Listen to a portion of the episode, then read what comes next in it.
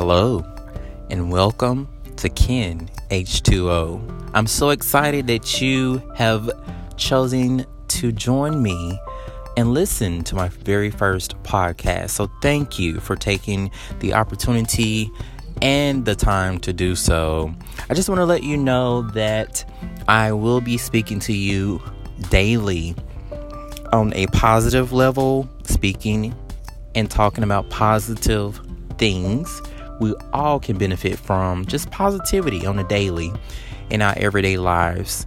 Um, so that is my goal. And I want everyone to stay tuned, to stay locked in, to save me. Save it as your favorite. Leave me a message, leave me a voice message, however works for you and makes it convenient for you. But I want us to be interactive and I want this to be fun and exciting for 2019, you know? So, with that being said, I bid you a wonderful day. And remember, when you make prayer a part of your daily routine, you will never leave home half dressed. And until we meet again, stay blessed.